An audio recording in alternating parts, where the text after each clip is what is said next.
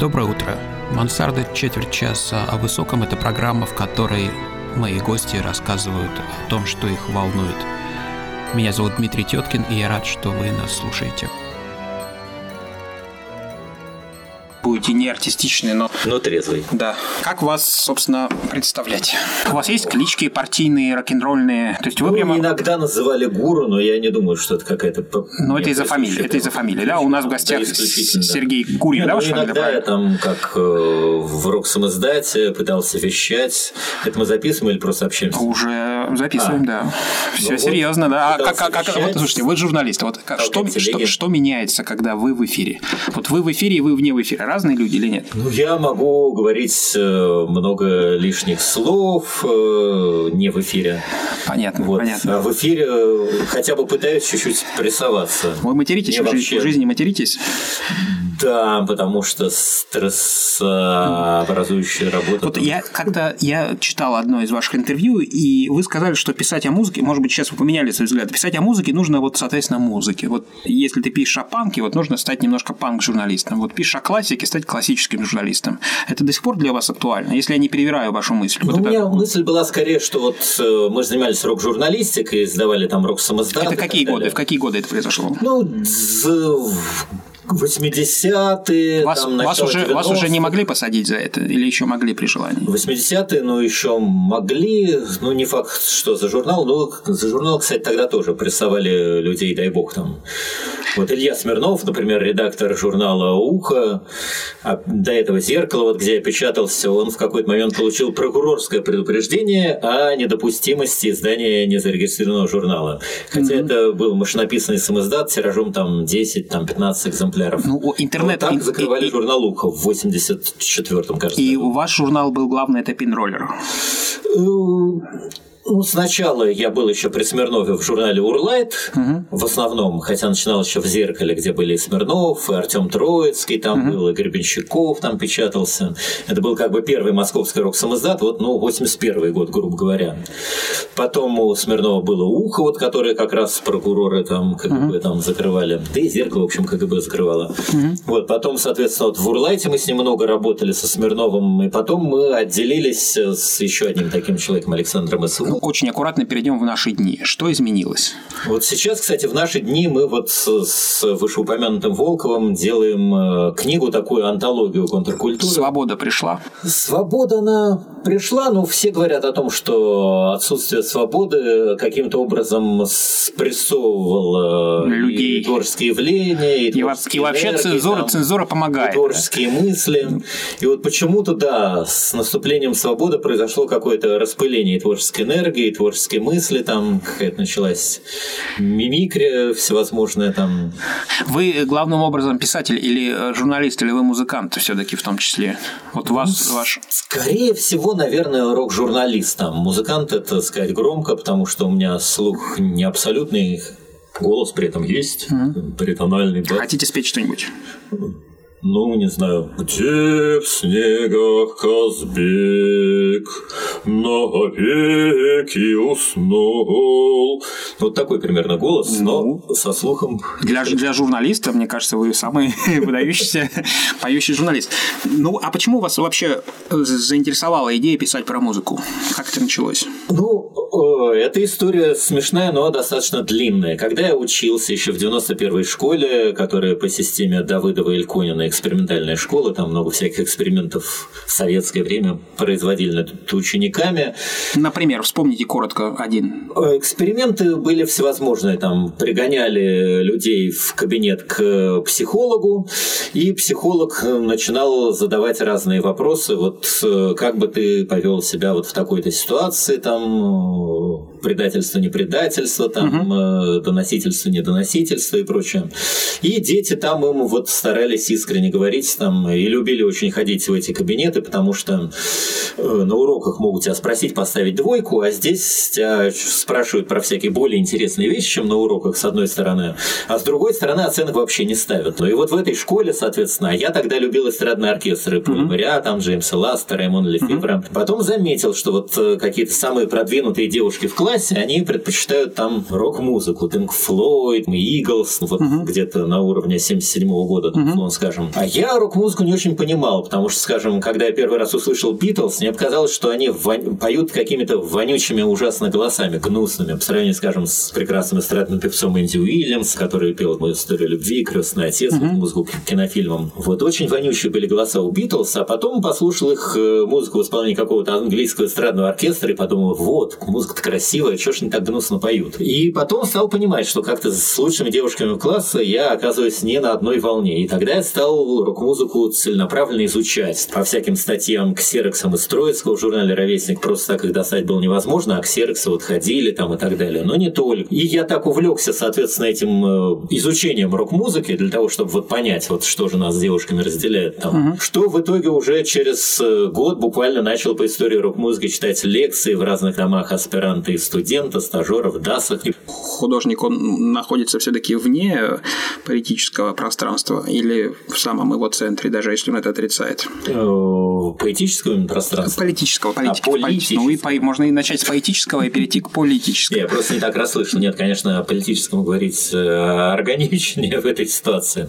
Я очень удивлен результатами того, что показывает жизненная практика, но она показывает, что вот когда художника прессовали, по крайней мере, на территории российской там и советской, на его творческом потенциале это отражалось хорошо. Вернемся к теме журналистики. Вот сейчас все пишут, у меня огромное количество знакомых считает своей прямой обязанностью по возвращению с концерта или там откуда-то еще тут же написать где-нибудь там в сети свой отзыв, как нужно писать о музыке.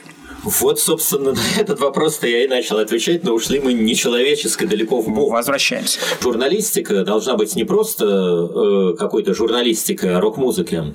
Она должна действовать на читателя примерно так же, как действует рок-музыка. То есть в самом стиле подачи должен быть какой-то вот такой рок-н-ролльный драйв. Гитара нажал, человек на педаль, включил фуз там. И вот включился фуз. Соединение в рамках одного предложения там какого-нибудь языка высокой философии и уголовного сленга, например. Слушайте, ну вот вообще жизни рок-н-ролльщиков и вообще рок-н-ролльщиков, и уж в России тем более, они очень часто довольно трагически заканчивались. Особенно, я думаю, что в вашем поколении. Вот сейчас вам кажется, что это того стоило, или это была какая-то такая странная форма уничтожения себя? И контркультура, в общем, в радикальном своем проявлении, там все базируется на желании как бы себя не беречь. То есть это антитеза какому-то конформистскому существованию. Когда себя не бережешь, вычленяется большее количество энергетики. Вот, скажем, Гребенщиков когда-то произнес такой вот важный тезис: рок-н-ролл – это всегда опасность, это нож в кармане. Это когда он еще в журнале «Рокси» анонимно делал интервью о том, что такое музыка панк. И вот он там произнес этот термин, тезис.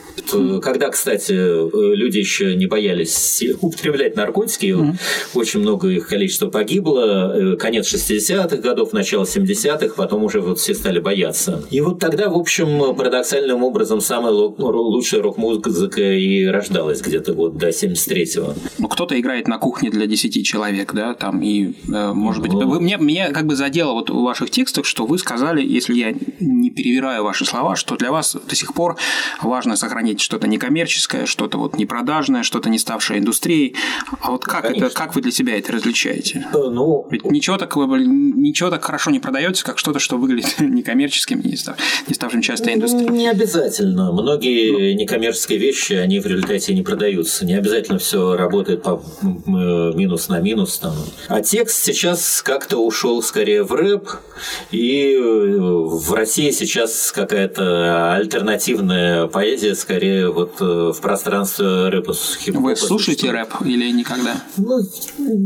Я его не отрицаю, но слушаю нечасто. Скажите о том, как вы вообще понимаете андеграунд, что это такое для вас сегодня, и кого вы продюсируете? Вот, в частности, вы прислали мне 2 певиц. Да, андеграунд раньше существовал, рок-андеграунд при Совке существовал как оппозиция Совку, вот, а когда Совок рухнул, андеграунд превратился... Вы обрадовались или расстроились в этот момент?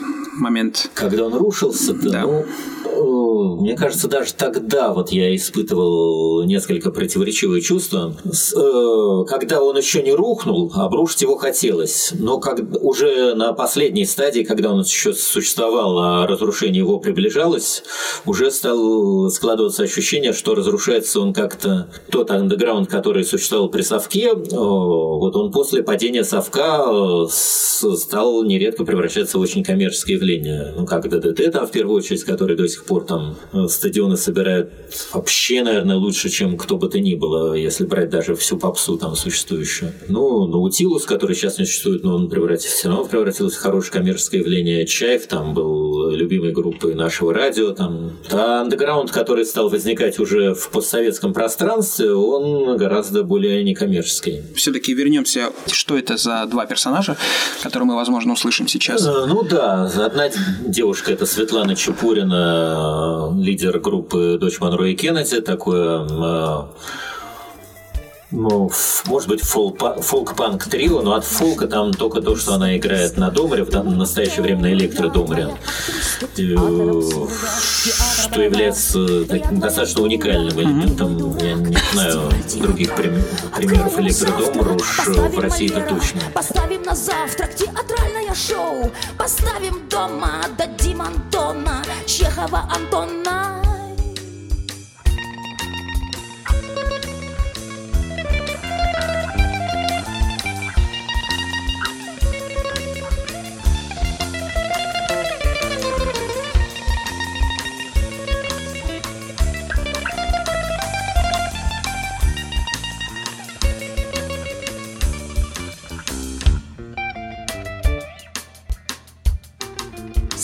Декорации, авансцена, время устраивать мизансцены, театр любви, театр-институт, учатся все и играют на всю.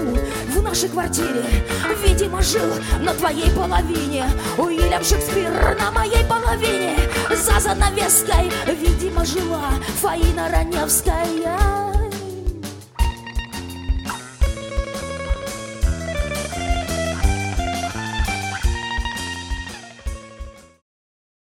Марина Боришенкова, которая, можно считать, полная противоположность Свете Чапуриной. Вот пишет песни, у нее такие споведальные тексты в стиле Серебряного века, но не стилизации, а идущие, так громко говоря, от сердца. При этом она там аккомпанируется только на клавишных, или на рояле, или на синтезаторе Курцвейл, который изображает иногда звучание клавесина, арф и всяких старинных.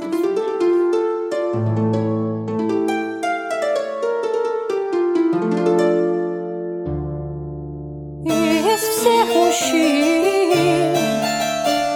населяющих пространство, мне интересен ты, образец непостоянства.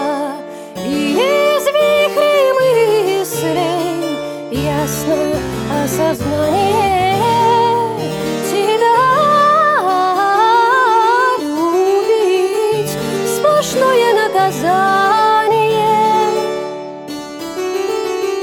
Из всех отличий между нами лишь одно: тобою нелюбима, люблю предрешено. И из всех желаний оказаться рядом. Что такое имитация в музыке? Имитация в культуре?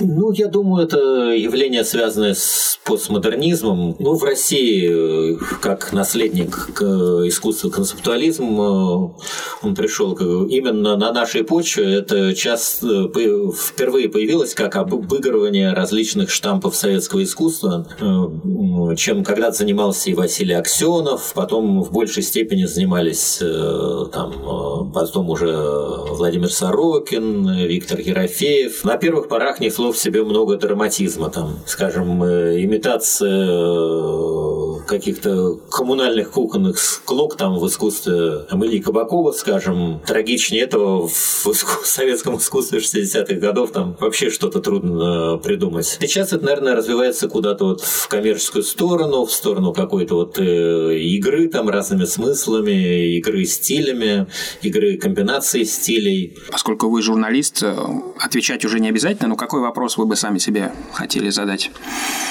Вопрос, надо ли прочитать стишок с чистой любви. Но тему чистой любви мы не затронули. Ну, кстати говоря, вот нужно ли прочитать стишок и вот тему чистой любви?